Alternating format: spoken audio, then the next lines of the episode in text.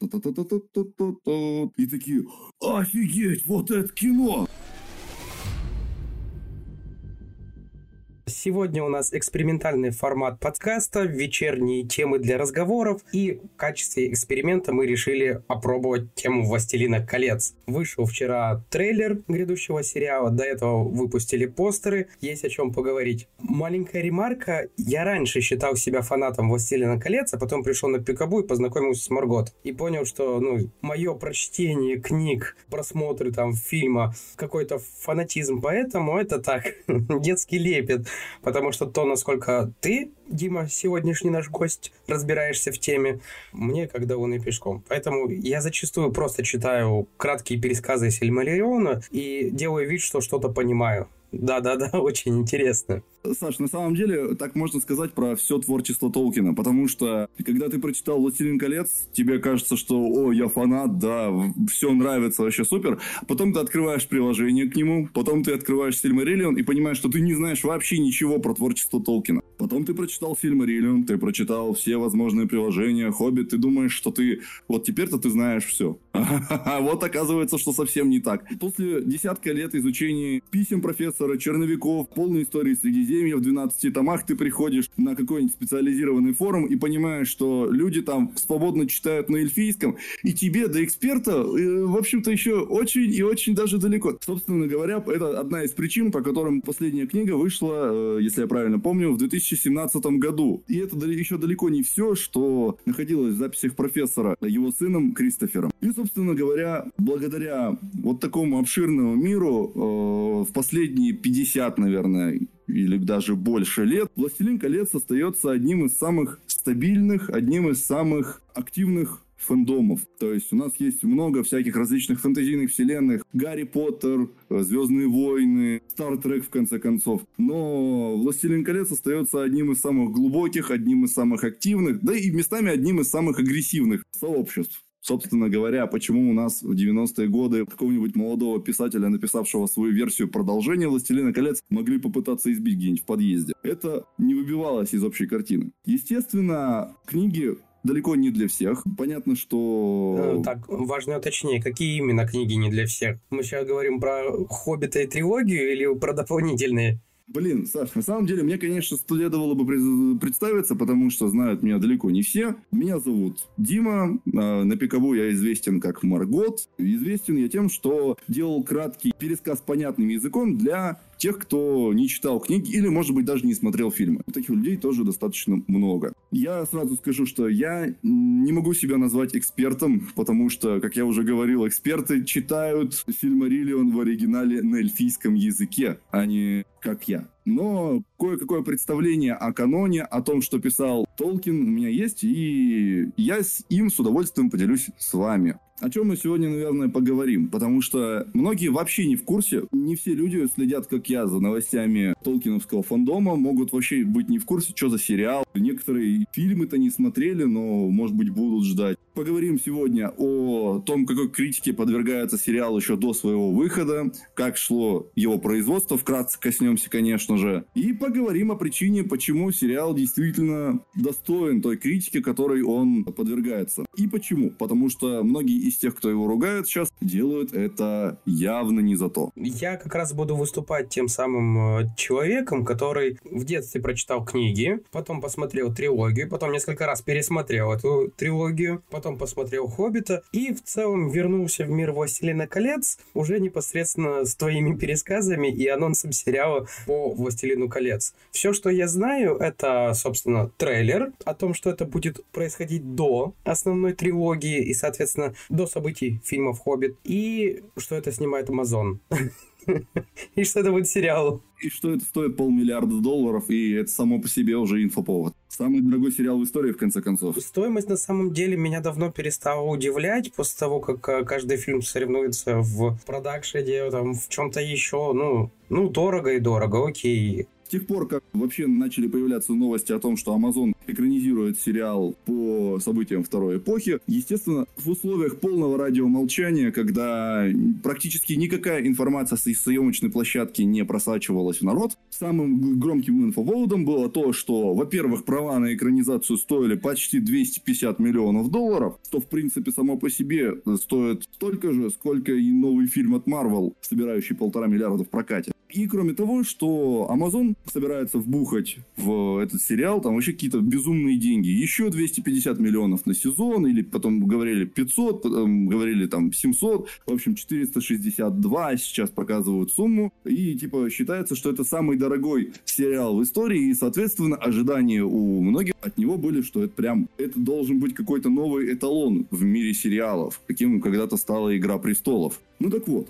для тех, кто не в теме, нужно пояснить. Поскольку у нас аудитория делится на людей, которые вообще не в курсе, что это такое, Толкин какой-то ваш, люди, люди не читали, кроме них есть люди, которые смотрели фильмы, соответственно, обе трилогии от Питера Джексона, и люди, которые читали книги. И есть вот узкая прослойка фанатов, которые знают вообще все, они обладают полным и абсолютным знанием о фандоме Толкина, и это совсем узкая прослойка, но это люди, которые ненавидят как Джексоновскую трилогию, как вторую Хоббита, они плюются и шипят, когда слышат о ней. А уж про новый сериал вообще там лучше не говорить. Кстати, довольно интересный момент. Ну, как бы, мне казалось нормальным, что все вокруг должны знать, что такое «Властелин колец». Ну, это же прям, это событие. Трилогия Джексона первая собрала 17 Оскаров, из которых третий фильм собрал аж 11 штук. Это было огромное событие с, там, с рекордными в свое время сборами. В момент, когда эти фильмы выходили, их смотрели вообще все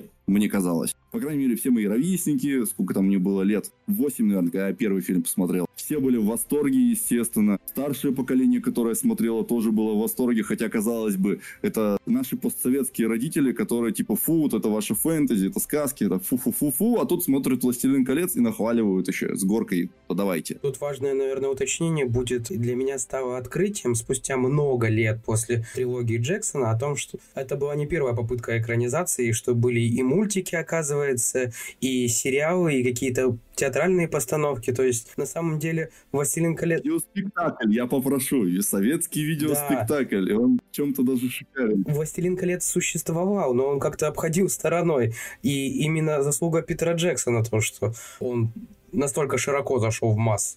Абсолютно верно, да. Э, и, но поскольку это произошло, извините меня, 20 лет назад сменилось целое поколение. Когда год назад прокатывали «Властелин колец» в кинотеатрах снова, я с огромным удивлением по выходу из зала слышал, как э, ребята там примерно лет 16-20, вот примерно такого возраста, выходили и такие Офигеть, вот это кино!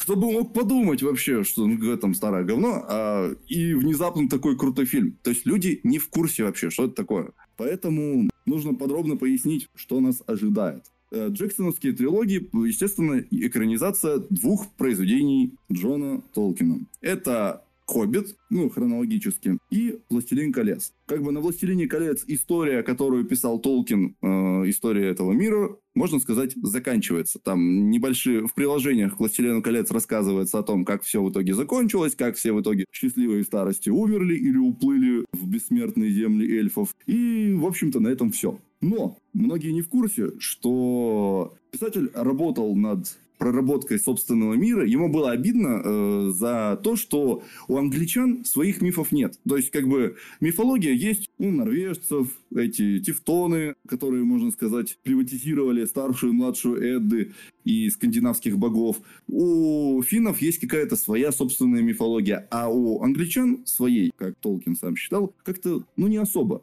Ну, то есть, у них есть какая-то шотландская, там, своя культура, у них есть кельтские мифы, есть немножко бритских каких-то вот таких вот элементов, но это все вошло в английскую культуру как заимствование. А вот именно самого вот английского вот этого мифологического эпоса у него не было. А поскольку он был человеком крайне одаренным в плане лингвистики и практически с молодых лет он выучил полную группу северогерманских вот, э, языков Северной Европы, для него не составляло вообще никаких проблем ориентироваться в э, литературе, соответствующий, древний в том числе, и он по этой причине решил, что он мог бы создать что-то похожее, что-то, что можно было бы назвать английской мифологией. И поэтому и он над этим работал всю свою жизнь, частью творчества которого, причем не самое большое, являются как раз «Хоббит» и «Властелин колец», которых теперь знают практически все. Но при всем при этом ты вот сейчас рассказываешь, и я бы не сказал, что у меня «Властелин колец» ассоциируется с английской мифологией. Э, как бы пранк вышел из-под контроля, понимаешь? Да. да. А, скажи «Король Артур», я сразу такой «Англия». Скажи «Властелин колец», и у меня нет вообще никакого ассоциативного ряда. Я вот тебя удивлю, но Толкин работал над своим собственным переводом э, «Легенда о короле Артуре». Он же перевел, недавно, по-моему, в прошлом году вышел фильм э, «Легенда о зеленом рыцаре». Да, да. Собственно говоря, это непосредственно толкиновский перевод древней легенды, бритской, саксонской, не помню, ладно, врать не буду, чей точно, но это перевод Толкина. Также он работал над сагой о Беовульфе, то есть он в материале шарил, это точно, и приложил свою руку к вот этому вот всему. Как бы он книги Джона Гарта «Реальный мир легендарного Средиземья» как раз подробно об этом рассказывается исследователям. Если что, я это не выдумал, вы не подумайте там. Я знаю, что в комментарии сейчас набегут народ, которые знают, как было на самом деле, и что на самом деле Толкин писал про Советский Союз в роли Мордора, но нет, нет, нет, ребят, я опираюсь на нормальных людей, не на свои собственные выдумки. Я думаю, ты переоцениваешь пользователей. Думаю, все-таки большинство будут просто с открытыми ртами слушать, что ты говоришь, и... В общем-то, возвращаясь к Толкиновскому миру, «Властелин колец» и «Хоббит» описывают конец третьей эпохи Средиземья. А ведь помимо этого была остальная часть третьей эпохи Средиземья, вторая эпоха Средиземья, первая, ну, что логично. А дальше уже идет не совсем логично, потому что до этого идет эпоха светильников, а, эпоха древ, простите, эпоха светильников и сотворение мира. То есть э, у него э, некоторые наши отечественные исследователи пересчитали на современные года, описывается период примерно в 56 тысяч лет той или иной форме. Тут важно понимать, что в эпосе Толкина «Властелин колец» занимает лишь некоторую его часть. Он, изначально он вообще хотел собрать Сильмариллион, то есть как э, вот этот вот эпос, как собрание сочинений. Изначально предполагалось, ну и, собственно, Толкин всю свою жизнь предполагал, что события его легендариума как бы предшествуют нашему времени. Ну, как, точно так же, как асгардские боги предшествуют нашему времени в прошлом, то есть для скандинавов такого вот плана. О том, что это Средиземье у него изначально имело очень характерные английские черты, и постепенно с развитием истории эльфы у него должны были, должны были постепенно-постепенно свалить и убраться за пределы материального мира. То есть, э, как в песне «Ария. Кровь королей», что вот типа э, все уйдут, и ничего не останется, останется только наш скучный мир самое забавное, что изначально он хотел издать Сильмариллион, но когда он показал издателю, тот сказал, что не, не-не-не-не, это не пойдет. Сильмариллион является источником огромного количества мемов о том, что никто не может прочитать Сильмариллион, потому что это фактически хроника. Это как летопись. Она описывает события, в, по, по сути своей, которые просто происходят в хронологическом порядке. Они сильно отличаются от классической литературы в нашем понимании. Как учебник по истории. Я пробовал, поэтому я на стороне издателя. Если бы издатель решил выпустить Сильмариллион, то кажется, что мы бы так и не увидели свет у «Властелина колец», потому что после «Сильмариллиона» все бы сказали, ну нафиг этого Толкина, а опять какую-нибудь скучную фигню написал. Ну да, и, собственно говоря, в одном из своих писем «Властелин колец», который вот он отдал, во-первых, он ему там казался невозможно огромным, он его изначально хотел вообще в шести книгах печатать. Помимо того, что он расстраивался, что он там невообразимо огромный, он очень переживал, что после того, как вот он его издаст, все его труды уже, ну, куда приткнуть? Э, над Сильмариллионом он работал э, остаток жизни, но он свет так и не увидел. То есть, когда уже фандом начал требовать еще, Кристофер, разбирая его бумаги, собственно, упорядочил все то, что писал отец, и начал издавать дальше. Так мы наконец-то и узнали, что происходило в эпохах до окончания Третьей. И на фоне событий, которые описывал Толкин в своем эпосе, события «Властелина колец» как бы на самом деле, как бы они эпически не выглядели, на самом деле они смотрятся, ну, уже не так эпически. Так что ли? Потому что там собираются армии, происходят какие-то события, там раскалывается континент, половина из которого тонет, э, уничтожаются целые горные цепи ради того, чтобы выкурить одного опального бога, э, моего тезку, и все в таком духе. На фоне этого «Властелин колец» уже смотрится, ну, блекловато, что ли. Особенно если бы это было описано так же подробно и в таких же красках. Если я правильно понял, э, издательство Harper Collins и Tolkien Estate продали права на основе аукциона, получилось, если я правильно помню, за 250 миллионов долларов на экранизацию событий второй эпохи. То есть это эпоха с э, падения темного властелина Моргота, который являлся учителем и наставником Саурона, и до падения, собственно, самого Саурона. То есть а, события второй эпохи у нас заканчиваются на моменте начала первого фильма «Властелина колец», где Саурон терпит поражение. Ну да, в общем-то говоря, так и есть. Окей.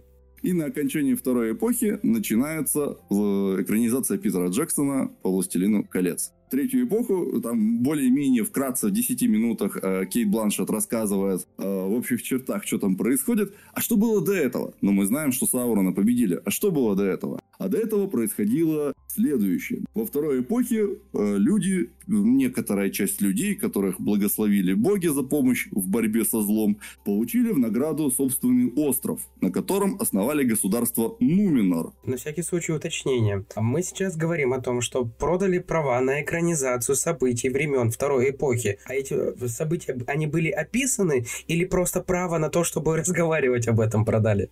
Там все, на самом деле, очень мало информации об этом, потому что шоураннеры не особенно распространяются об этом, а события второй эпохи описаны достаточно неподробно. Как я говорил, в Сильмариллионе э, и в Акалабет, то есть в падении Нуминора, это очень сухо и сжато описано. В таком-то году этот пошел к этому и сделали там это, выковали кольца. Там через 10 лет Саурон вернулся, ну, там, не через 10, не помню, через сколько это для примера. Он там вернулся и выковал, в течение там сколько-то лет выковывал свое собственное кольцо власти. В таком-то году он направился войной на регион. В, та- в таком-то году он осадил тут эльфов. Через столько-то лет приплыли нуминорцы, всыпали ему э, люлей, что он там побежал туда-то. И вот, в общем-то, на этом все. Это, по сути, сухая хроника событий. То есть, практически каких-то подробностей очень немного. Что дает большой простор для фантазии и для адаптации. Ну, например, как в играх, господи, я в них не играл, Тени название Мордора, все время забываю. Тени Мордора и Тени войны. Да, это, конечно, фанфик, если что, он совершенно никак не связан с книгами, но они взяли многие события за основу. То есть, если что, Келли Бримбора Amazon взял из книги, не из игры. Но, скажем так, это довольно большой простор для фантазий, для фанфиков, чем сообщество и пользовалось. Экранизация должна нам рассказать о том, как выковали кольца власти, и о том, видимо, как Саурон в итоге пал из-за этого. А, вообще этот период охватывает две с половиной тысячи лет. Хотя нам пообещали, что это уж эти две с половиной тысячи лет ужмут в рамки пяти сезонов. Об этом мы поговорим чуть попозже. События эпохи, я думаю, не будет ни для кого спойлером, потому что книгам уже почти полсотни лет, уж простите. Э, события эпохи как раз-таки рассказывают нам о том, как государство Нуминор разбогатело, как оно постепенно стало морально разлагаться, и пока оно там росло, и росла его мощь и разлагалось, Саурон в обличии некоего эльфа, ну, точнее даже не эльфа, а, так скажем, посланника богов, втерся в доверие к местным эльфам и реализовал свой хитрый план, который заключался в том, чтобы выковать кольца власти, которые якобы должны помочь правителям управлять своими народами, раздать их всем подряд, гномам, эльфам, людям. А он сам у себя тайно выкует главное кольцо Роутер, через которое он, собственно, будет пересылать свою неумолимую волю. Такое, так сказать, что-то вроде сетевого маркетинга, только для власти. План был замечательный, план был шикарный, но, к сожалению, эльф Келли Бримбор, который учился у Саурона и помогал ему ковать кольца, то есть, как бы, если что, кольца власти в основном-то выковал Келли Бримбор, пусть и под присмотром Саурона, а не сам Саурон. Сам Саурон выковал только свое собственное.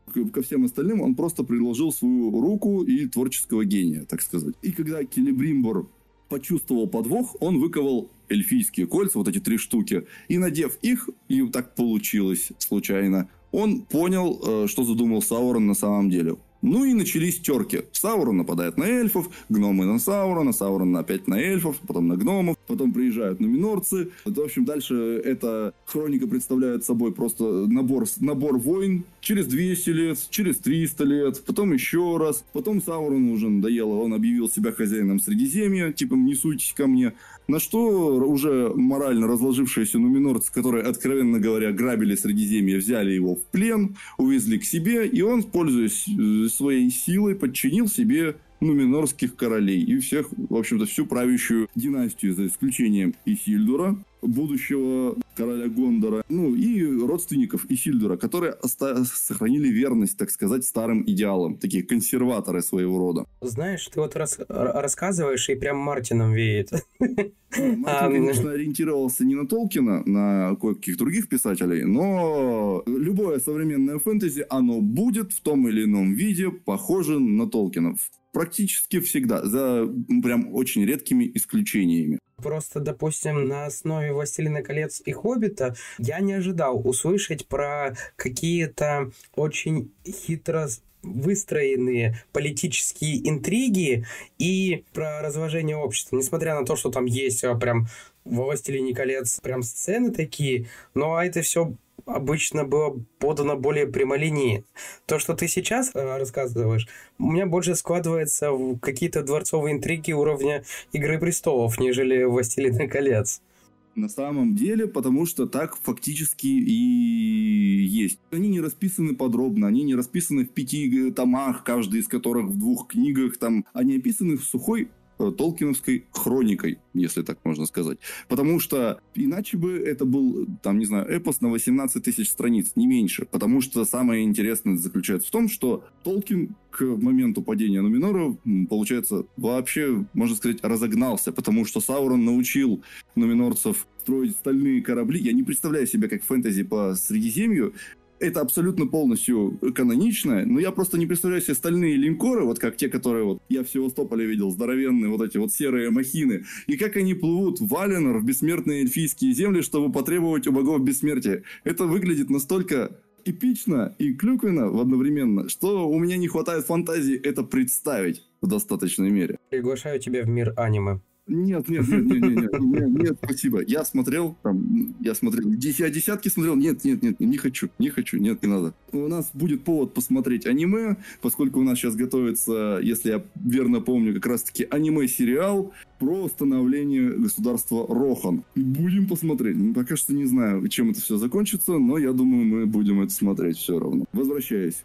событиям Второй эпохи. Все заканчивается тем, что боги уничтожают всех нуминорцев и топят их остров. Спасается только горстка верных им людей, которые еще через сто лет по событиям хроники, потому что они как богоизбранные живут там по 150-200 лет, э, собирают армию и наваливают Саурону за все хорошее, отобрав у него кольцо. И, собственно говоря, из того, что я сейчас высказал, уже складывается очень неплохой сюжет. При том, что как бы я и без того сухие описания событий еще сильнее сжал, но они дают такой простор для фантазии, такой простор для возможностей, что не воспользоваться этим было бы грех. И как бы, в принципе, даже понятно, почему права на экранизацию стоили 200 миллионов. 250, простите. Ну, здесь я, наоборот, готов поспорить, потому что 250 миллионов просто за идеи и наброски, от которых ты можешь плясать, ну, как-то многовато. Я не соглашусь, потому что э, здесь огромные возможности для того, чтобы делать сериал, э, несколько полнометражных фильмов, можно сделать мультипликационный фильм. Э, как бы, по-моему, э, единственное, что обязался сделать Amazon, что-то выпустить не менее там каких-то сезонов сериала полнометражного. И одним из условий договора было, что они не будут выкидывать канон, ну, так сказать. То есть они, они могут добавлять что-то свое, что не было указано, но лишь бы это добавленное не вступало в противоречие с тем, что уже было написано. Тогда, тогда возникает много вопросов. Я прям жду, когда мы добьем. Да-да-да-да-да. И теперь мы сейчас начнем подходить к тому, что там нас снимали. Ну, или еще снимают, там, видимо, постпродакшн какой-то проводится у сериала. Опять же, важная ремарка, то, что ты рассказал про сюжет, про события, про историю. Это то, что могут показать. То, что на самом деле покажут, до сих пор непонятно. То, что должно, по идее, произойти. Показать нам могут все, что угодно. То есть, если бы я был шоураннером, который не снял ни одного проекта, и меня позвали экранизировать легендарный эпос за 500 миллионов долларов, и мне сказали бы, главный герой должен быть черным. Я бы, конечно, немного посидел, ну, в смысле седой стал, а не в смысле присел. Хотя бы и присел, наверное, тоже, и сильно крепко задумался. Но придумал бы, что можно было бы сделать в рамках канона. То есть можно было бы... Особенность мира Толкина заключается в том, что он довольно обширный и предоставляет очень много возможностей для фантазии. Кроме показанных Питером Джексоном белых людей, и черных орков. Есть огромное количество других людей. И стерлинги, востаки, которые отличались тем, что у них был довольно низкий рост, смуглая, желтоватая кожа, узкие глаза. И в целом они там, на самом деле, очень сильно были похожи на монголов или каких-то таких азиатов, кочевников. Кроме того, были огромные территории к югу от Мордора, которые были вписаны как в историю Властелина колец, так и всех, всей предыдущей истории. Потому что жили там в основном смуглые люди, люди там с коричневой кожей и совсем там совсем на юге, и это прям там написано, что живут люди прям с черной кожей, с красными языками и белыми глазами. На них как бы смотришь, они когда участвовали в бою, они отличались прям безумной, практически звериной жестокостью, яростью, мощью и так далее. Ни для кого не секрет, что раз уж Толкин писал о, скажем так, мифологической предыстории э, нашего мира, он некие аллюзии провел. То есть на юге, далеко там, где пустыня, там Африка, и понятно, кто там живет. На востоке там непонятно, не совсем, не совсем понятно, потому что облики и культуре гномов Толкин отталкивался от иудеев они по его лору живут там где-то, основная их часть живет где-то вот на востоке. Если наложить карту, то они должны быть где-то в Сибири, копать в, э, во глубине сибирских руд, так сказать. Но все равно возникают вопросы даже не столько по разнообразию в мире, потому что по этому вопросу как раз гораздо меньше, по-моему, разночтений вот по этой же причине. Ну, то есть мир большой, условно темнокожие могли прийти оттуда, азиаты могли прийти оттуда и так далее но кажется, что речь идет о событиях территориально находящихся примерно там же, где и события «Властелина колец» происходили. И возникает вопрос, почему, куда они делись к третьей эпохе, а все это разнообразие?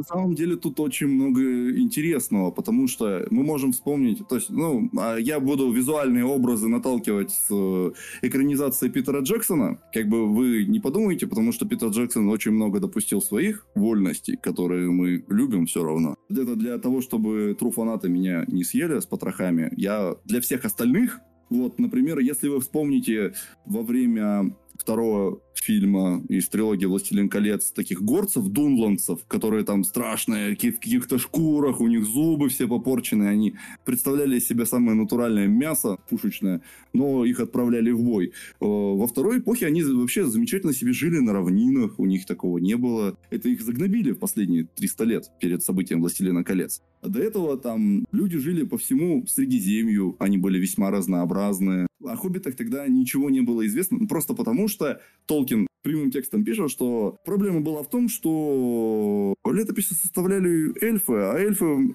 кто интересен прежде всего, сами эльфы. То есть, как бы, потому что все его записи представляют собой перевод на английский эльфийской хроники от эльфов, которые, в общем-то, в Средиземье все это видели и все это рассказали хронисту. Ну вот, и поскольку эльфы в первую очередь писали о себе, потом о людях, об остальных они уже писали вообще так, если место на странице останется. И поэтому про хоббитов до третьей эпохи ничего не было слышно. Но это не значит, что их не было. О них просто никто не говорил, никто не знал. Окей, okay, зачитано, значит, мог произойти геноцид, могло произойти переселение, могло произойти изменение социальной структуры. Толкин подробно описано, какие народы где были, и геноцид какого-то конкретного харадского племени запросто могло произойти. Ты же знаешь, о чем я говорю. Меня в Барнауле беспокоят чернокожие. Да, я читал. На самом деле, меня дико раздражают комментарии в обсуждениях, потому что они в первую очередь самые популярные, самые залайканные, заплюсованные комментарии. Это типа «надоели негры, эти негры, негры, ужас». Поверьте мне, э, проблема вообще в кинематографе вот я вам честно могу сказать, как человек, который все это дерьмо смотрит, проблема вот вообще не в коже и не в расе э, главных героев. Включите сериал «Ведьмак». Вот честно, после просмотренного первого сезона, второй я себя до сих пор не могу заставить посмотреть. Вот скажите честно, попробуйте непредвзято пос- э, включить, забыть про книги, забыть про игру, просто включить и посмотреть. И сказать, вы уверены, что главная проблема сериала это мискаст? Ну, точнее, вы уверены, что именно черные актеры виноваты в этом? Нет, нет, нет. Э, я из тех людей, который просмотрел оба сезона Ведьмака и который не может назвать это ужасным опытом. Ну, то есть э, я испытал даже некоторое удовольствие от просмотра. Я из тех людей, которые говорят, что проблема далеко не в выборке и не инклюзивности. У меня есть более яркий пример, который подойдет просто по литературе очень хорошо. По несчастью, прочитал перед тем, как сесть посмотреть Ведьмака, я перечитал все книги. Мне было плохо. Есть более классный пример просто. У всех Ведьмак на слуху, потому что он свежий, но я напомню более исторически интересный пример. Темная башня. О, Темная башня, это вообще... Идрис Эльба, я уже видел, Бэткомедиан написал, Идрис Эльба шикарен. Я сам не смотрел «Темную башню», потому что не фанат Кинга, но у меня есть друзья, фанаты Кинга, которые говорят... Я фанат Кинга. Через 15 минут после начала фильма Идриса Эльба ты воспринимаешь хорошо. Это отличный актер, это шикарный актер. Да. Но потом, ну, ты смотришь на все, что вокруг, и, господи боже, за что? За что вы так изнасиловали? Проблема вообще не в цвете актеров. И говорю, если бы передо мной стояла задача как-то писать определенный типаж э, людей, именно вот прям пришла там разнарядка сверху от продюсеров, пиши нам негра, я бы э, это сделал даже там, где это вообще не подразумевается, и это более-менее соответствовало бы канону. Но мы, я говорю, мы сейчас до этого дойдем. Проблема хейта вот этого сериала заключается еще в том, что никакой информации о нем практически не было. В новостях объявили, что будет вторая эпоха. В новостях объявили, что вот проводится каст. Какие-то такие вещи, которые за 4 года производства, ну, можно сказать, что практически ничего не было. В комментариях было одно, а, опять будут негроэльфы, опять будут, а да, там покажут, Гэндальф будет геем и так далее. Как бы, читая такие комментарии, без какого-либо подтверждения людей, которые осудили людей до преступления, э, это прям кринжово, так скажем из-за того, что вот этот вот информационный вакуум надо было чем-то заполнять, люди заполняли его тем, то чем умеют? Завышенными ожиданиями. У меня в мозгу уже отсняли сериал и показали. Но он настолько хорош, что что бы вы ни сделали, вы меня уже ничем не удивите. Это самая большая вообще проблема не только «Властелина колец», но и, в принципе, любого крупного э, релиза. Потому что, когда люди знают, что что-то будет, они, особенно если это продолжение чего-то, что, с чем они знакомы, что они любят э, и тому подобное, они уже у себя в голове рисуют идеализированную картинку. Я уже себе представил эти армии Саурона, которые штурмуют регион и отбирают кольца э, у Келебримбора, да. Причем я основываюсь на визуальных образах «Властелина колец», которые мне уже показали до этого, оскароносный. И если будет что-то хуже, чем я себе представил, естественно, мне не понравится. И вот из-за этого полный информационный вакуум заполнялся тем, что было. Ожиданиями фанатов. Тогда я везучий человек, потому что, когда ты несколько раз повторяешь про вторую эпоху, у меня только птицы пролетают над Исландией, над Гренландией. А фанатам еще больнее получается. И вот нам внезапно показывают тизер. Э, это было у нас, получается, что у нас, в декабре или в январе? Отливка кольца где была? А, да, да, да, там, где отливали надпись Lord of the Rings. Причем довольно интересно, поскольку амазоновские маркетологи делали что-то необычное, потому что, как правило, если какой-то такой проект делают с масштабной э, репрезентацией или еще что-то, об этом стараются раструбить, о том, чтобы общественность узнала, и чтобы общественность начала бурлить, чтобы сериал обсуждали. А тут как бы тишина. Любой нормальный маркетолог сказал бы, что что-то здесь нечисто, что-то происходит не так, что-то идет не по плану, не так, как обычно. И тут нам показывают тизер. В тизере фактически не показывают ничего. Нам просто показывают, как э, заливают металлом деревянную форму, в туман, вода, еще что-то. И он не вызывает какого-то такого супер-пупер восторга, пока ты не видишь, что это все делалось в натуре, вживую. Совершенно внезапно этот тизер начинает работать. И ты такой смотришь уже и понимаешь, что это не компьютерная графика, потому что для компьютерной графики как-то, ну, не сказать, что это выглядит на 500 миллионов.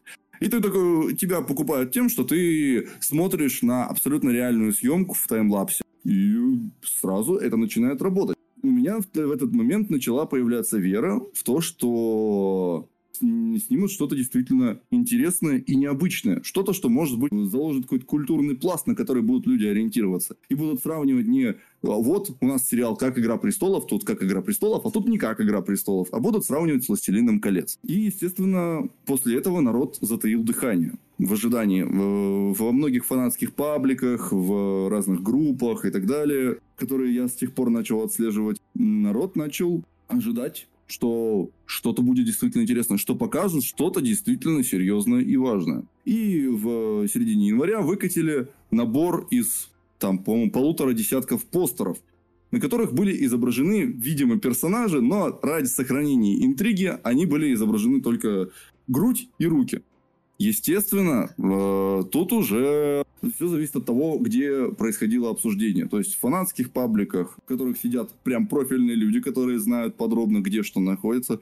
Люди по изображениям, по гербам, по каким-то там по складкам э, определяли, кто есть кто. То есть на Reddit есть один постер, где эльф, судя по всему, держит какой-то свиток, и у него там видно размытую какую-то надпись на эльфийском. Ребята с Reddit ее перевернули и смогли прочитать. Там как-то этот, поковыряли этот, эту картинку и смогли перевести надпись на эльфийском. Перед нами эльф, точно. Э, там нашли другого, э, у него звезда Фианора. Ага, это значит, скорее всего, Келли Блимбор там, или кто-нибудь в этом роде. Оказалось, правда, не он, но не суть. Э, народу подогнали очень много интриги. Естественно, подогрев еще сильнее градус ожиданий. И внезапно, как раз таки уже в начале февраля, вывалили целый набор кадров со съемки, э, где были изображены некоторые персонажи. И вот тут После этих слов начался сущий кошмар. На всякий случай, когда вышли постеры, которые были максимально интригующими, то есть непонятно, кто на них изображен, непонятно, кто стоит, правильно ли я понимаю, что они были сделаны очень продуманно. То есть э, люди не просто искали синие занавески, а им действительно показали те самые синие занавески, уделив внимание там каждой складочке, каждой звездочке для того, чтобы фанаты могли получить удовольствие от разгадывания этих постеров. Или их в итоге сделали все-таки от себя тяны? А, нет, ну понятно, что э, это все все-таки от себя тяна, но которая имеет прямые какие-то отсылки в каноне. То есть, например, постер, где женская, очевидно, рука в очевидно эльфийском доспехе держит какой-то кинжал из двух видов стали серебряной и какой-то золотистой. Не надо быть там, ну, надо быть, конечно, крупным фанатом Толкина, чтобы понять, что это не просто красивый ножичек, но не надо быть суперэкспертом, чтобы понять, что, скорее всего, перед нами какой-то эльф, э, который пришел из Валинора, потому что вот этот вот меч символизирует два древа Валинора. Скорее всего, это Галадриэль, потому что она на момент э, сериала э, единственный живой эльф, который там видел эти древа самостоятельно. Показывают другой постер, так там показывают, там прямо показаны гербы конкретных эльфийских домов. Э, есть и более простые варианты, там где стоит, очевидно, коренастый мужик с бородой и опирается на молот, то ли топор. Ну, тут, типа, вся, все понимают, что это гном. Просто для меня, со стороны создателей сериала, это заявка на внимание к деталям. То есть это они прямым текстом говорят, ребята, смотрите, мы шарим, и мы шарим в маленьких деталях. То есть э, вы можете получить эстетическое удовольствие, начиная уже вот с текущего момента. Да, но тут такой еще момент, что сначала нам показали эти постеры, а после этого нам показали непосредственно кадры из сериала, конкретно уже персонажей. Если часть из них действительно хороши. Там, типа, нам показывают э, эльфийку с мечом, которая там на фоне какого-то то ли взрыва, то ли еще чего-то в этой самой эльфийской броне. Нам показывают гнома, который очень фактурные. Они прям похожи на то, что мы видели у Питера Джексона. Отличается, естественно. Но, тем не менее, они выглядят добротно. А кроме этого, нам показывают ряд каких-то кадров, которые мы уже немного не понимаем. Потому что для широкой аудитории это, конечно, речи цветных. Для аудитории непосредственно фанатской это несоответствие канону насколько сильно несоответствие это канону, потому что для того, чтобы было с чем сравнивать, броня не Ливгардцев, которая вот эта вот первая складочная, Прости, господи, это мне, мне больше всего понравилось сравнение, что это броня из мошонки дракона. Я больше, я не могу их больше по-другому называть. Это... Ну вот, это было ужасно даже для зрителей, которые не сталкивались вообще со вселенной Ведьмака, потому что это выглядело странно. То есть просто как броня даже выглядела странно. А насколько сильное расхождение с каноном или с чем-то действительно рабочим а, в рамках персонажей Василина Колец. Мне кажется, там нет настолько ужасного. Тут нужно обратиться к статье, которую опубликовали на Vanity Fair, где, собственно говоря, все эти постеры и были выложены, все вот эти вот э, кадры и были выложены. Угу. И тут нужно как раз обратиться к интервью с шоураннерами сериала. Это Патрик Маккей и Джей Ди Пейн. Вот. Это люди, которых мы не знаем. Этих людей, по-моему, практически никто не знает. Из крупного, над чем они работали, это, по-моему, какая-то из частей Стартрека. И все. То есть, ну, и они как бы там не продюсеры, не режиссеры, а они там, видимо, участие принимали вот здесь надо остановиться. Я не знаю, как, как куда подробнее, но вот здесь нужно прояснить, потому что в первую очередь люди увидели кадры из будущего сериала и сказали, что это не может стоить 500 миллионов баксов. Ну, во-первых, это все-таки 10-часовой практически фильм, это только первый сезон. А во-вторых, основные претензии были к гномьей принцессе, которая изображена на фоне ворот Казат-Дума, судя по всему, и к эльфу-лучнику пуэрториканского происхождения. И вот честно, все остальное уже практически не обсуждают. Мне, например, безумно нравится Морфит Кларк в роли Галадриэль. Она выглядит прям... Мне, мне нравится на самом деле. Гном Дурин третий или Дурин четвертый, ну это не суть важно, в общем-то, потому что они там потомки друг друга, э, выглядит очень фактурно. В остальном, конечно, постановочные кадры, снятые специально для того, чтобы... Ну, по сути, это промо, где герои сидят и смотрят камеру. Это не то, что будет показано в сериале, и в трейлере мы в дальнейшем это, в этом увидим.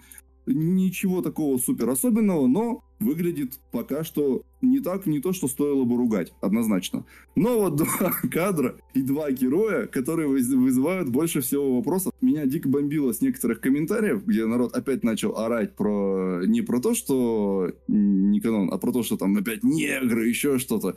Но среди этого попадались по-настоящему забавные вещи. Про гномию принцессу пытались объяснить ее цвет кожи происхождением. Типа, там есть специальный клан, клан черного железа. Вот они все там такие. Или, например, что почему Толкин не писал чернокожих гномов? Потому что в пещерах их просто не видно.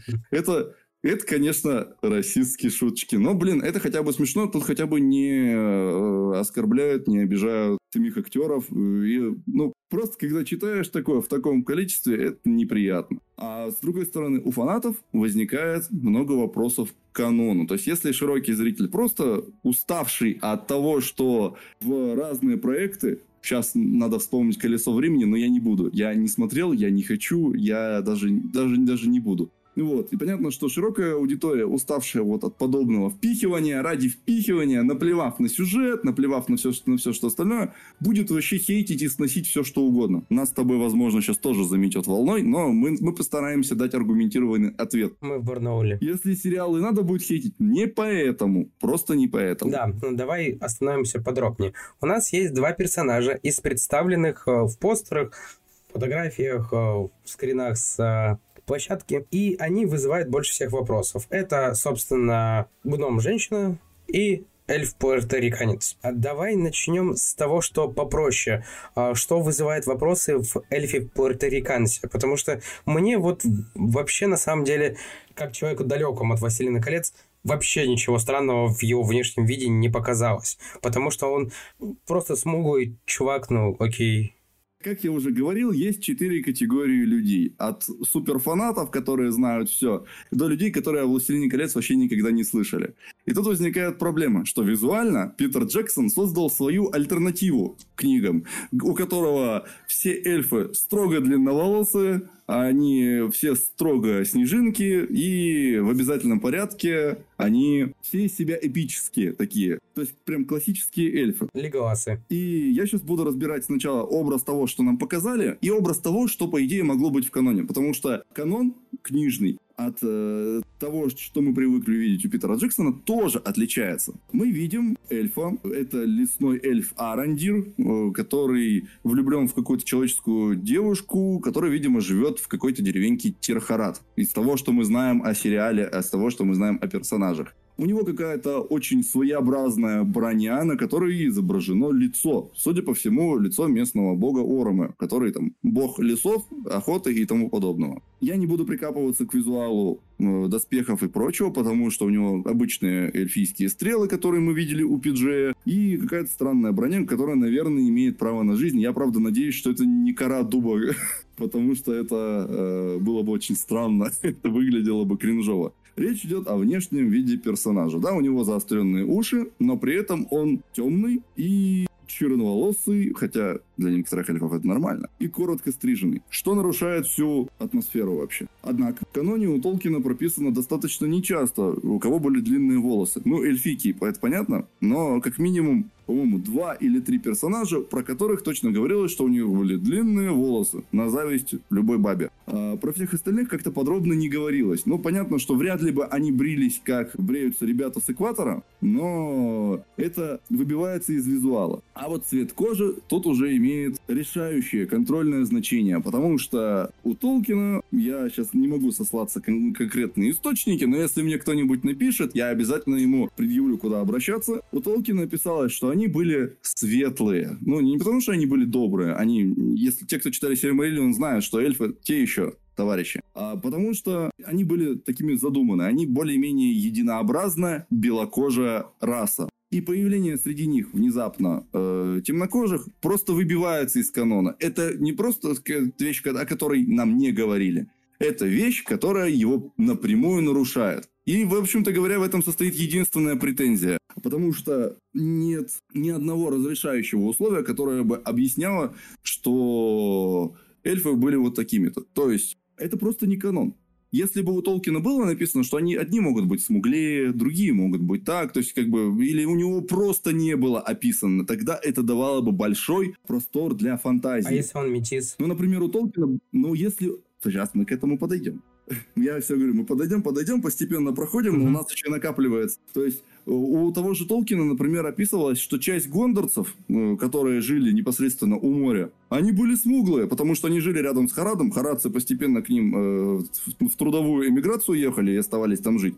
Мешались с местным населением, и князь Имрахиль, который помогал Арагорну разбивать полчища Мордора у Минастирита, в книгах, конечно же, не в фильмах, в фильмах этого нет, он был смуглым, ну, достаточно смуглым, загорелым, и цвет кожи у него был сильно темнее, чем у обычной белой снежинки. И у Толкина это прописано. И противоречить этому, это значит уже неуважительно относиться к канону. Тут ставим жирный минус. Однако, как говорил Гэндальф, надежда всегда есть. Безумная надежда. Если бы мне ставили задачу вписать темного эльфа.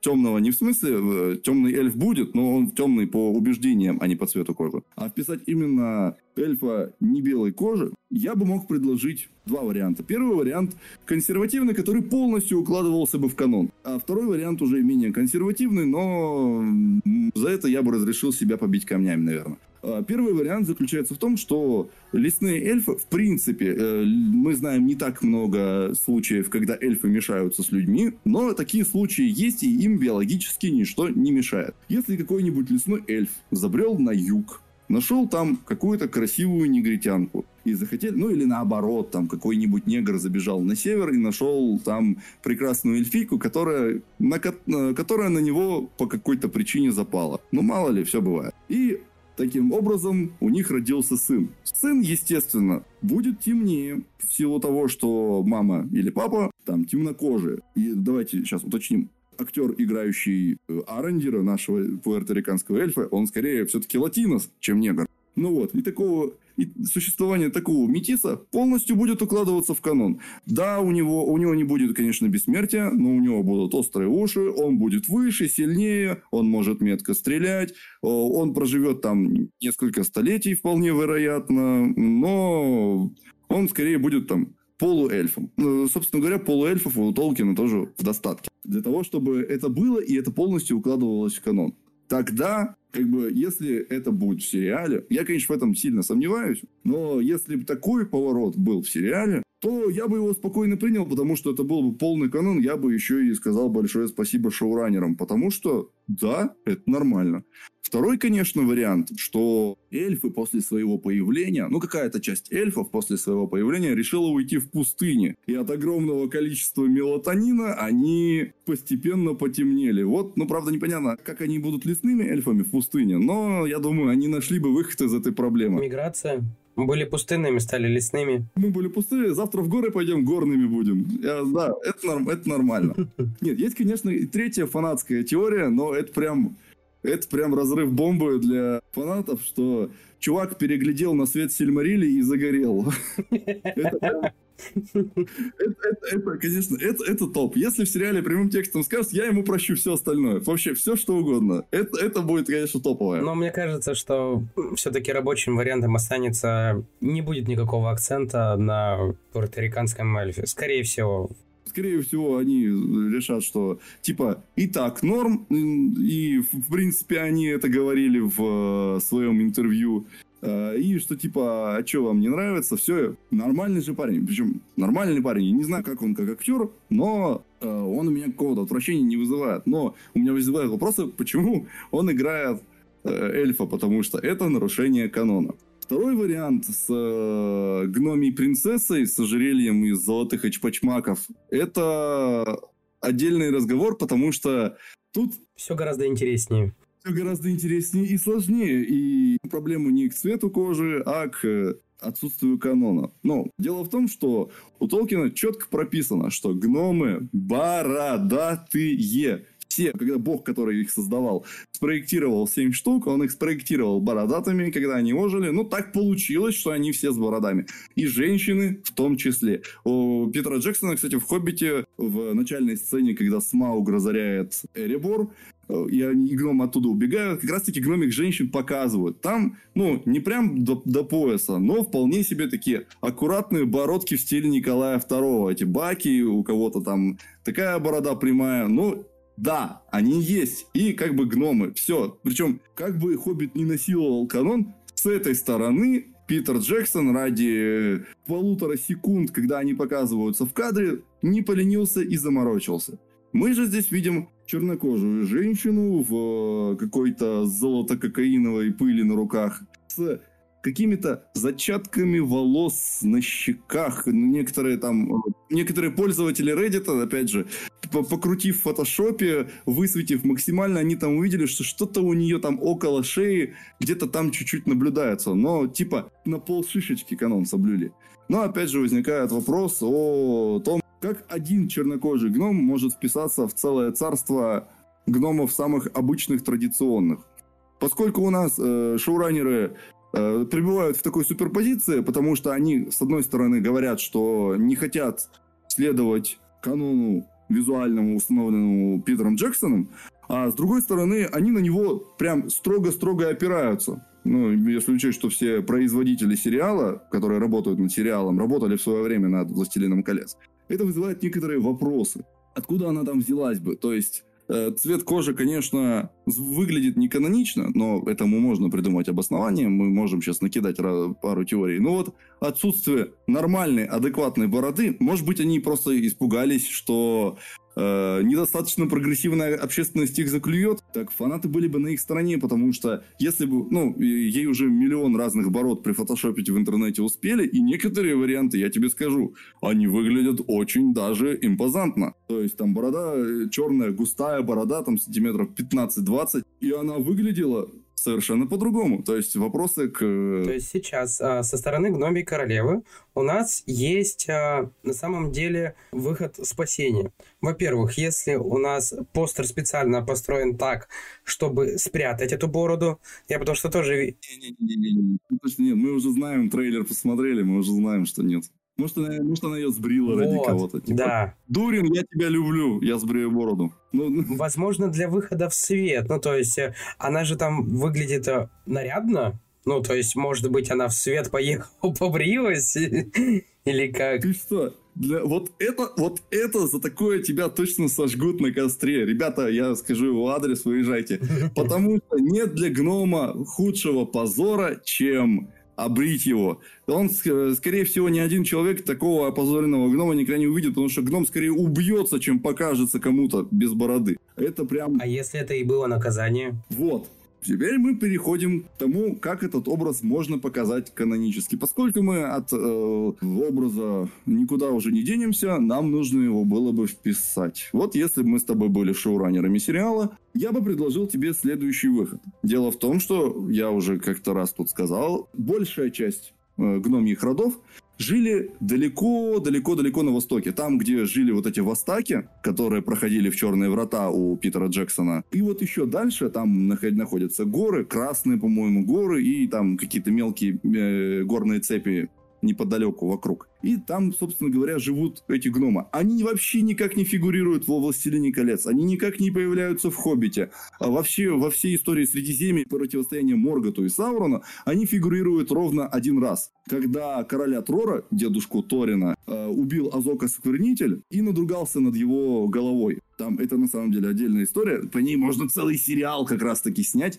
Но это уже третья эпоха, и поэтому прав на нее у Амазона нет. Вот, и тогда все гномы собрались, со всех, со всех, со, всего, со всего Средиземья и всыпали оркам таких люлей, что те не могли очухаться потом три столетия практически. Собственно говоря, в трилогии Питера Джексона главная там битва вот этих гномов была показана в как сказать, во флешбеке Торина, там, где Торин отсек руку Азогу. Э, это битва при Азанул Бизаре. И тогда чисто теоретически можно было бы предположить, что вот кто-то из этих четырех гномьих родов, которые далеко на востоке, там потому что степи, лесов не так, не так чтобы и много, э, горы, может быть, у них сменился стиль проживания, и кто-то из этих гномьих родов могли бы быть чернокожими. Но у Толкина нет прямого запрета на это, и можно было бы предположить, что кто-то из них могли бы быть чернокожими. Но тогда бы они, кстати, должны были бы, э, эти чернокожие гномы, быть показаны в «Хоббите» Питера Джексона, когда там они рубятся с орками у ворот Мории. Ну, ладно, они были в доспехах, нам было не видно. Окей, а, значит, подводя черту, у нас вышел тизер с плавкой кольца, все замечательно. Вышли постеры с множеством деталей, все замечательно. Нам показывают... С оговорками, но в целом замечательно. Понятно, что кто-то начинал бомбить, кто-то, кто вообще не в теме, он начинал бомбить, что «О, господи, темнокожие руки, какой кошмар!» Типа, не, они, потому что люди не знают. Но вообще ажиотаж и настроение все равно были позитивные люди искали пасхалки, разгадывали треды на Reddit, все замечательно. Далее выходят постеры с персонажами, и здесь происходит разрыв, потому что как минимум два персонажа из всех э, выбиваются по тем или иным причинам. Начиная от того, что, возможно, актер сам неприятен, возможно, и цвет кожи, и заканчивая тем, что это еще и сложно вписать в канон. Сейчас зрителям необходимо додумывать историю так, чтобы все было хорошо. А это уже само по себе плохо. Да, единственная именно объективная причина, почему э, можно предъявлять претензии к создателям сериала, это не цвет кожи, а именно несоответствие канону. Э, личные предпочтения человека, там, мне не нравятся чернокожие, там, мне не нравятся такие, мне не нравятся такие, ну, э, это в общем, выходы у авторов есть, выходы из этих ситуаций у авторов есть, но их необходимо сделать, потому что их пока никто не озвучивал. Поэтому это может вызвать беспокойство, и это совершенно нормально. Здесь я не имею ничего против ожиданий пользователей. Ну, типа, ты такой... Но положение усугубляется тем, что создать... Что вышел трейлер. Нет, нет, до того, как вышел трейлер, такие, которые как раз Патрик Маккейн и Джей Ди Пейн подробно рассказали о том, что они делали. Они рассказали... То есть, э, если бы, например, вот я делал вот такую репрезентацию и пытался обосновать, я бы просто сказал, что типа Спокойно, ребята, все будут на своем месте, все будет объяснено, вам понравится. Вместо этого они пытаются усидеть сразу на нескольких стульях, потому что они начинают утверждать о том, что Толкин это для всех, о том, что мультикультурализм требует, чтобы мы делали разных персонажей. Они с прямым текстом сказали о том, что канон э, и соответствие оригиналу имеет гораздо меньшее значение, чем необходимость показать тех. А вот ты мог в начале вот этой тирады по обсуждению про постера это сказать, потому что это же просто уничтожает все теории возможного выкручивания того, как это можно обыграть. Ну, очевидно, что... Гэндальф в третьем фильме «Властелина колец» надежда есть всегда. Безумная надежда. Лишать э, наших слушателей и тебя раньше времени я бы не хотел. Но ты только что это сделал. Ну, на самом деле, это действительно очень сильно удручает, потому что, скорее всего, над каким-то бэком, над каким-то обоснованием, попытками вписать канон, шоураннеры не работали. И так или иначе, они прямым текстом об этом практически говорят. Больше того, когда вы вышли постеры, после публикации самого издания Vanity Fair писало, что Amazon подвергся атаке анонимных троллей. Цитата. «Кто эти люди, которые чувствуют угрозу и отвращение от мысли, что эльфа может играть черный латиноамериканец или азиат? Честно, да пусть играют все. Пусть они будут чисто черными. Вы только объясните это нормально. Я буду не против. Если это будет какой-нибудь Уэсли Снайпс, наш любимый Блейд, я буду только за. Да, да, только объясните мне, как он, как он оказался там. Ты прочитал достаточно много материалов, интервью и прочего. А как это комментирует Безос? Потому что, насколько я помню, вся эта история началась с того, что Джо, Джо Безос Джефф Безос большой фанат Толкина. И что он просто заработал столько денег, что может себе позволить снять сериал по «Властелину колец», и это как его, как детская мечта, то есть реализация какой-то мечты. И вопрос, а ему норм, что с его мечтой делают? Ну, судя по фотографиям, где он позирует вместе с вот этой вот доской с надписью Lord of the Rings, видимо, ему нравится. По крайней мере, он обладает достаточным контролем, поскольку он является инвестором. Он обладает достаточной властью сделать те или иные вещи, так что не исключено, что это происходит с его ведома или это в рамках того, что допустимо. Но тут еще такой момент, что помимо Безоса, а, творческий контроль над производством сериала осуществляют такие студии, ну, то есть, если мы вспоминаем то же самое «Колесо времени», которое для Амазона снимала Sony, которое, в принципе, не так и много хорошего сняли. Ну, там, типа, «Человек-паук через вселенную» — это из удачных примеров. А, например... Ну, спорно у них бывает, да. Что у нас там было? Да, э, контроль, контроль над съемками сериала м- осуществляют, во-первых, New Line Cinema, которая занималась съемками обеих трилогий Питера Джексона.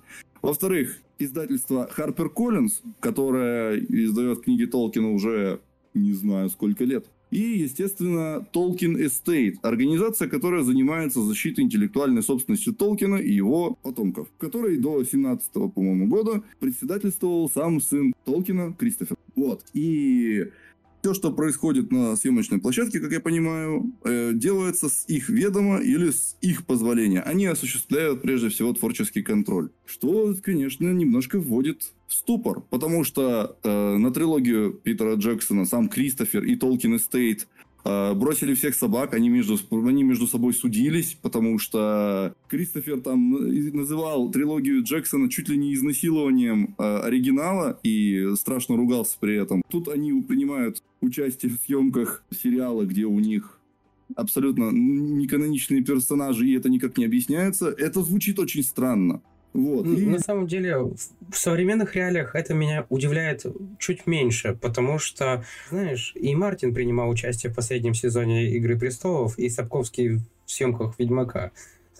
Ну, то есть присутствие даже прямого автора а, не гарантирует а, качество выходного продукта. Про Безоса я думал просто потому, что ему хочется реализовать какие-то детские, больше, ну, фанатские амбиции, поэтому у меня был вопрос. А то, что там э, правовое агентство, сын и так далее участвуют, ну, мне кажется, все заканчивается на моменте чека. Ну, ну на, самом, на самом деле, я вот честно, положа руку на сердце, вот она, тут прям, я не знаю, скорее всего, я бы тоже согласился и нахваливал там все, что они делают, если бы мне заплатили 250 миллионов долларов. Вот именно, ну, то есть, поэтому... Я, честно, мне тут это, я не могу лицемерить здесь. Скорее всего, я бы еще и нахваливал сверху. Вот, и студии, которые получили уже гарантированный профит, ну, та же New Line Cinema, если им подошли и сказали, вы свои там 100 миллионов в любом случае получите, они такие, ну, замечательно, инклюзивность, так инклюзивность. Это ладно, это, это дележка чужих денег, тут я ничего сказать не могу. Но вот э, насчет Безоса, тут сложно сказать, какой, потому что неизвестно вообще, какой контроль он принимает и какое участие он принимает, потому что только по слухам он э, сам участвовал в переговорах, то есть это не было официально подтверждено, если я правильно помню. Все-таки тут имеется у нас аналогичный пример, почему э, люди стали вообще активно перепощивать эту информацию, потому что Amazon уже один раз выкупил и доснимает сериал который, по серии книг, которые Безос очень любит. Речь о серии книг «Пространство» и одноименному сериалу, который закрыли после третьего сезона, и который совершенно внезапно Amazon выкупил и продолжает снимать сам. Э, и сериал вообще, как по мне, довольно-таки успешен. Книжным оригиналом я так и не ознакомился пока что. Э, но сериал мне очень даже нравится. Что ожидать здесь, непонятно. То есть не исключено, что Безос посмотрит первый сезон и скажет, что вы наснимали, переделываете. А впереди еще 4 сезона минимум. Впереди еще 4 сезона и уже снимают. Но ключевое, мы очень долго к этому шли. После постеров Безоса и так далее в воскресенье произошло знаменательное событие. Вышел первый тизер-трейлер. Я ненавижу эти названия, тизер-трейлер. Ну, типа, что это такое? Кастрированный трейлер. Вот, но он все равно трейлер грядущего сериала, в котором показали уже готовые сцены. То есть это не постановочные фото, как на постер, а вполне себе отрезки сериала, которые уже будут в конечном монтаже. Ну и вот тут самое интересное. Ты помнишь э, трейлеры первой трилогии Питера Джексона? Когда их показывали в кинотеатрах и, э, видимо, скорее всего, не у нас, а на Западе показывали по телевизору, они малость, ну, по крайней мере, сейчас смотрится малость кринжово, потому что... Да, да.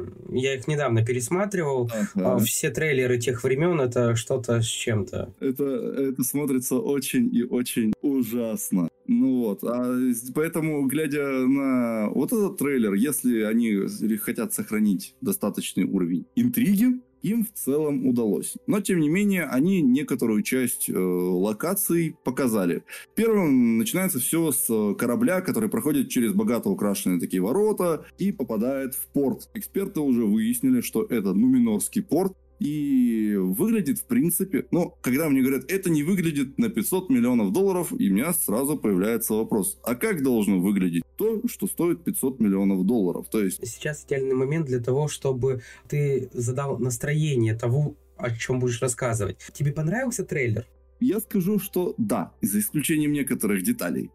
А, потому что что мы ожидали? Ну, допустим, я не видел этих постеров, я э, не в курсе этих срачей, да, я просто зашел в интернет, открыл YouTube, увидел трейлер. Что я буду ожидать от сериала по «Властелину колец»? То есть, естественно, это это будет стандартный трейлер какого-то экшен-зрелища. То есть нам покажут обязательно, нам завезут красивых видов, нам завезут каких-то персонажей, нам завезут какой-то экшен, обязательно огонь там какой-нибудь. А... И, в общем-то, все это в трейлере есть. Причем я могу сейчас ошибаться, но если я правильно разглядел на стоп-кадрах, и начинается все с миниатюры, где корабль заплывает э, вот эти, в эти ворота. Они не выглядят как-то размыто, мыльно, как это принято делать с компьютерной графикой. Выглядит это скорее как миниатюра или построенная декорация, которую нам снимают. Потом, естественно, нам показывают виды Новой Зеландии, по которой бредут какие-то два охотника с этими огромными лосиными рогами. Очень много вопросов к этим лосиным рогам. Типа, нафига они им, что они с ними будут делать, там, не знаю. Это какие-то там, не знаю, средиземный аналог китайцев, которые там их пилили со спящего лося ради там средства для потенции. Или... Ну, вообще, да. Мне показались обычными охотниками, какими-нибудь следопытами, которые просто тащат добычу. Да, они нам уже говорили, что это обычные охотники, ну, типа они, они просто проходные персонажи, которых покажут. Ну, типа, зачем эти рога? У меня, если мне все реально... Ну, они красивые, они большие, фактурные. Они огромные. Они завалили этих лосей. Или они эти рога носят для того, чтобы крупных хищников отпугивать. Типа, я большой, посмотри. Не знаю. Мне интересно узнать, как это объяснять. Потом нам показывают э, девочку Хоббита. Причем я до того, как нашел подтверждение, я для себя решил, что выглядит она прям как хоббит. Какие-то немножко кудрявые волосы, э, вот этот вот курносый нос, такие полудетские черты лица, это прям сразу узнается, что это Хоббит, или точнее Харфуд, один из предков хоббитов наших будущих. А, и тут как бы вопросов никаких нет. Живут они где-то там в лесах, в полях, еще не переселились в свои уютные норы. Окей. Дальше нам показывают мою любимую Морфит Кларк. Что она конкретно делает, там непонятно, но она там, по-моему, цепляется за... А, за, за скалу на кинжале, на кинжале повисла. Да, да, да, да. И вот это вот меня сразу тут же отсылает к э, интервью с шоураннерами, которые там говорили, что вот это у нас будет как в, э, как в, это, как в «Игре престолов», вот это у нас будет не как в «Игре престолов», тут у нас будет, там уровень э, секса у нас будет ниже, чем в «Игре престолов», конечно же, не, не будет такого жестокого насилия, оно будет, вам будет страшно. И вот здесь вот выглядит, как будто они решили добавить э, ледяную стену, как в «Игре престолов», потому что Видимо, она взбирается на какую-то ледяную скалу на северной пустоши. Непонятно пока зачем, поскольку во второй эпохе практически ничего э, не известно о том, что она делала, кроме того, что она добивалась власти. Но вот она зачем-то ползет наверх. Причем, что характерно, у нее прикрыта голова. Э, за что Игру престолов действительно можно поругать эти идиоты, которые лезут на стену, которые, э, которые там идут по снежным этим, по снежным пустошам туда за стеной, без шапок, на распашку раскрытых шубах. Господи, да они там в реальных условиях, я превращаюсь э, в Клим Саныча Жукова, но они бы там реально через пять минут уже замерзли бы насмерть. Ну, вообще, достаточно много кадров э, со съемок, где они действительно мерзли из-за необходимости сниматься именно в таком виде э, в холодных условиях. Вот почему нельзя было выдать им шапки? Это, это ужасно. Здесь у нее хотя бы есть какие-то там накидки. Ну, можем предположить, что они эльфийские, поэтому ты там повязал на себе какую-то тряпку, и тебе об нее тепло. Но при этом во всем трейлере больше всего вопросов у меня вызвала сцена с тем, как она цепляется за кинжал на скале, потому что это была для меня самая неестественная сцена во всем трейлере. Куда она ползет? Зачем она ползет? Непонятно. Это выглядит, это выглядит реально странно. Как будто она на полу лежит. Да. У меня не возникло ощущение, что она висит на скале. А я даже перемотал такой, типа... Выглядело это неестественно. И вот тут мыльная компьютерная графика очень сильно, прям я бы не стал включать этот момент в трейлер. При том, что в дальнейшем показывают, как она бежит от пещерного тролля, точнее, от ледяного тролля. И они в, в легендариуме Толкина, они предусмотрены. А, внешность мое почтение вызывает уважение. Не хуже, чем ледяной тролль из Карима, но это прям мне понравилось. Выглядит он гораздо лучше, чем какой-нибудь золотой дракон из экранизации Ведьмака. Вот. Дальше нам показывают лесного эльфа Арандира. А, он э, там выхватывает стрелу из воздуха в дурацком э, замедлении. Я не знаю, поста- вызовите поста- этих постановщиков из Макса Пейна. Пусть они вас, вам объяснят, как нужно использовать замедление времени. То же самое было в «Хоббите», когда Леголас э, в, во время финальной битвы начал бегать в ужасном этом замедлении, в которое ты абсолютно не веришь, которое выглядит абсолютно убого, начал бегать по камням, взбираясь там по, по ним, как по лестнице падающей башни. И вот здесь вот выглядело так же. В остальном, как бы, там я сидел, рассматривал, пытался понять, чья это стрела с листовидным наконечником. Там пока не особо понятно. То ли в него его братухи стреляют, то ли одно из двух. А дальше нам показывают какую-то комету, я не знаю, видимо, там у них, как в Шаман Кинге, проводится раз в 500 лет какая-нибудь важная, важная какая-нибудь фигня, не знаю, что это за комета, и на нее смотрит человек, который просто похитил мое эстетическое сердечко. Это Бенджамин Уокер в «Золотом одеянии», который играет Гильгалада. Дело в том, что э, Гильгалад — это начальник э, Элронда, Элронда все-таки те, кто фильм смотрели, знают. Э, и это последний король эльфов. И Самое смешное, что во «Властелине колец» он тоже был. Во время предыстории он показывается там примерно полторы или две секунды. там с копьем насаживает каких-то орков. Страшно при этом страшное лицо делает. И они, мало того, что они подобрали очень похожего внешне актера, за что я прям мое почтение так он еще как раз-таки выглядит так, как мог бы выглядеть Верховный Король Эльфов. Там, конечно, возникает некоторый вопрос по поводу используемой символики, потому что у него была своя символика. Она отличалась от той, которую нам показали, потому что у него на костюме звезды Фианора, а сам он вообще-то у него был там синий такой квадрат, на котором была целая россыпь четырех конечных звезд. Но это ладно. Это для фриков вроде меня. Остальным он прям... Он мне прям очень понравился. Внешне выглядит мое почтение, так сказать. Затем мы видим Элронда, который уже не позирует специально в камеру, а играет. И тут у меня, в принципе, к нему не возникает даже... Я начал понимать, почему его взяли на место Хьюга Уивинга. Я вполне допускаю, что за 3000 лет назад Хьюга Уивинг, игравший э, Элронда, мог бы выглядеть так. Понятное дело, более короткие волосы, он там помоложе сильно. Выглядит он там вполне себе на своем месте. Его как бы ругали, что типа, что это за сопля там на...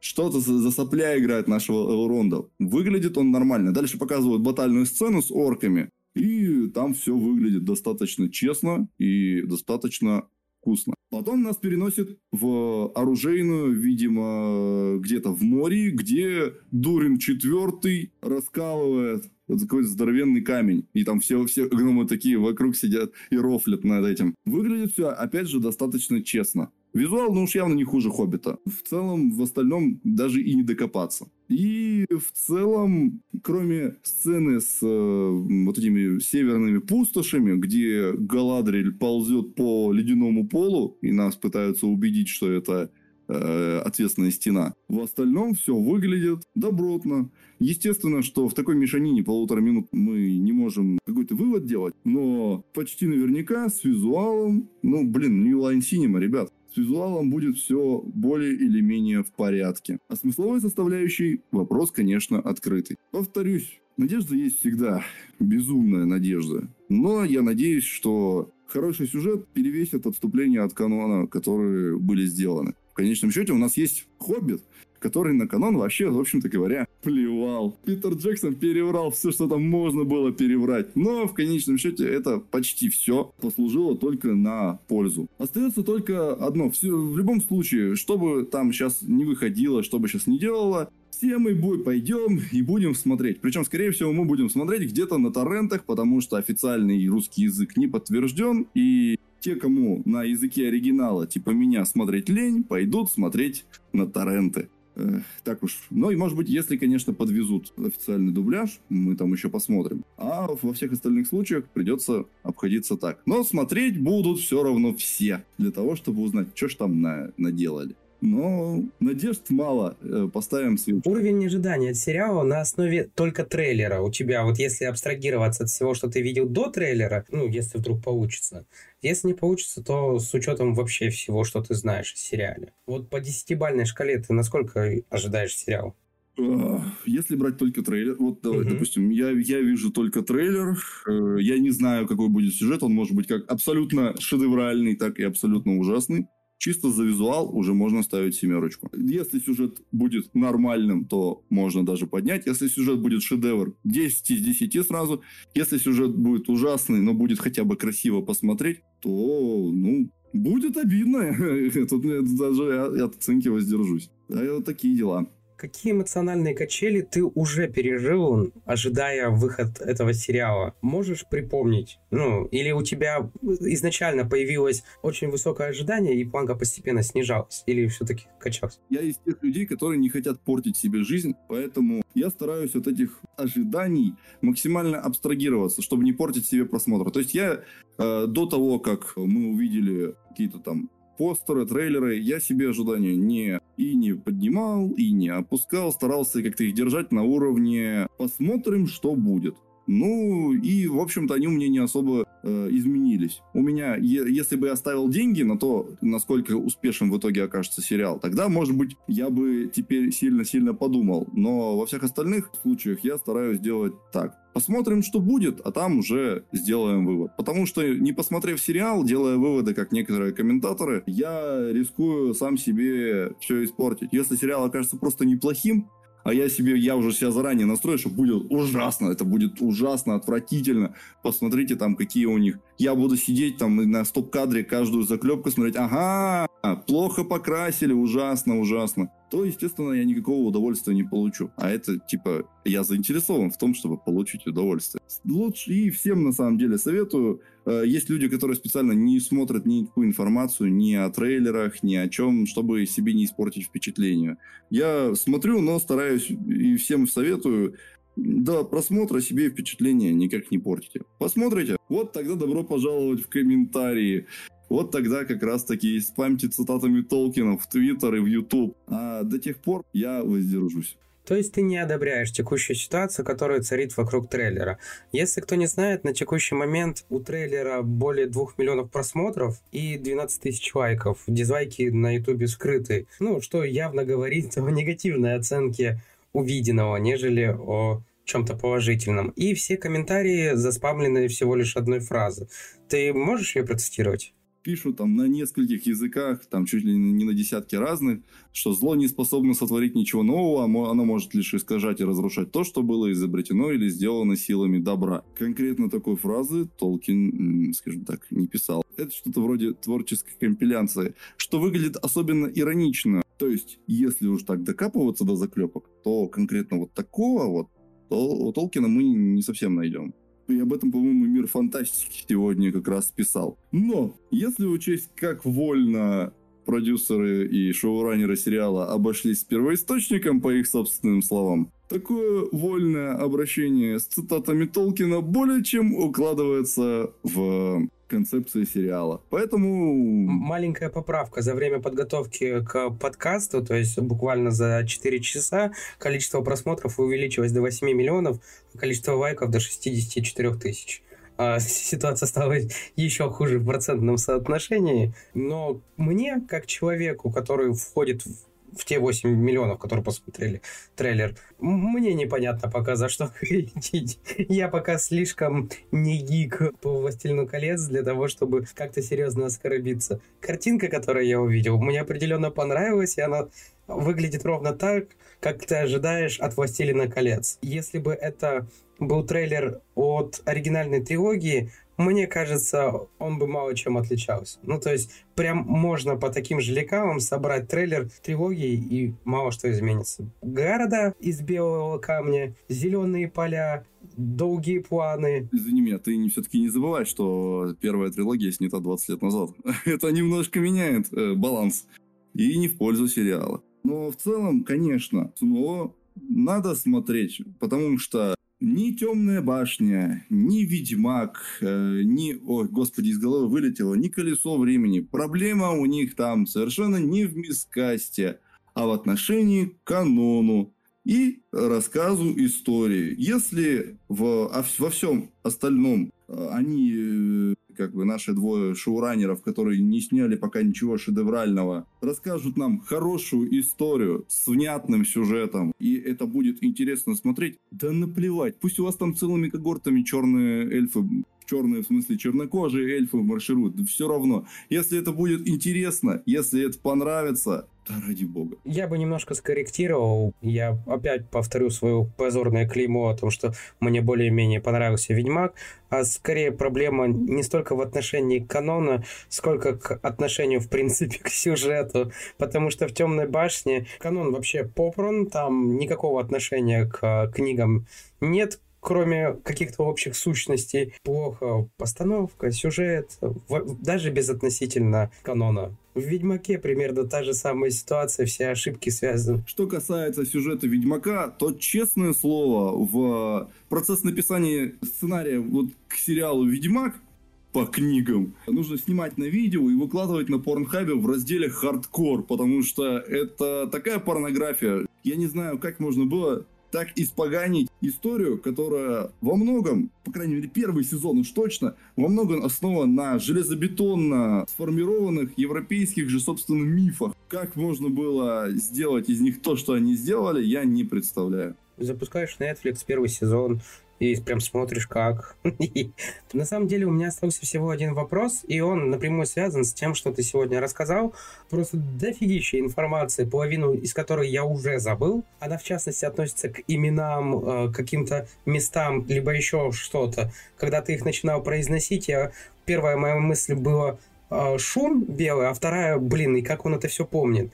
Поэтому у меня вопрос более меркантильный. Стоит ли ожидать до выхода сериала серию постов, которые необходимо знать для того, чтобы лучше войти в тему? Ну, то есть как, какую-то предысторию персонажей, какие-то важные вехи истории. Тут ответ однозначный. То же самое, что было с э, некоторыми фильмами по Гарри Поттеру. Когда ты включаешь фильм, ты включаешь фильм. Если бы я покупал подписку на Амазоне, и мне нужно, и мне бы присылали одновременно с этим Сильмариллион, чтобы я сидел и просвещался, пока мне показывают, что там, это, конечно, один разговор. Но Поскольку я включаю фильм, мне в фильме должны дать полную э, информацию о том, что я вижу. Фильм — это все-таки самостоятельное произведение. Несмотря на то, что он может быть покадрово снят практически без изменения, как, например, бойцовский клуб э, Дэвида Финчера, который за вычетом пары буквально сцен полностью повторяет сюжет книги. И тебе не нужно читать книгу, у тебя перед тобой полная история.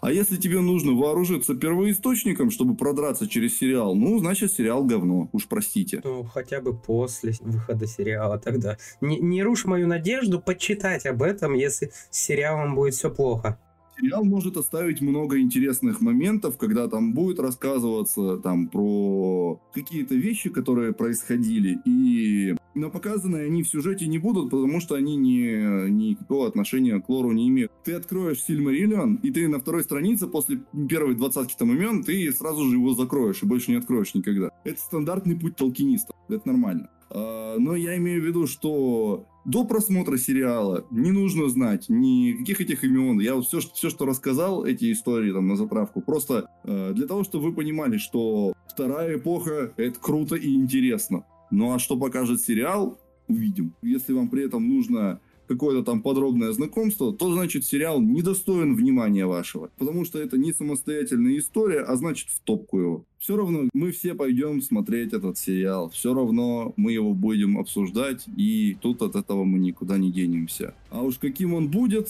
покажет только время. Надежда есть всегда. Безумная надежда.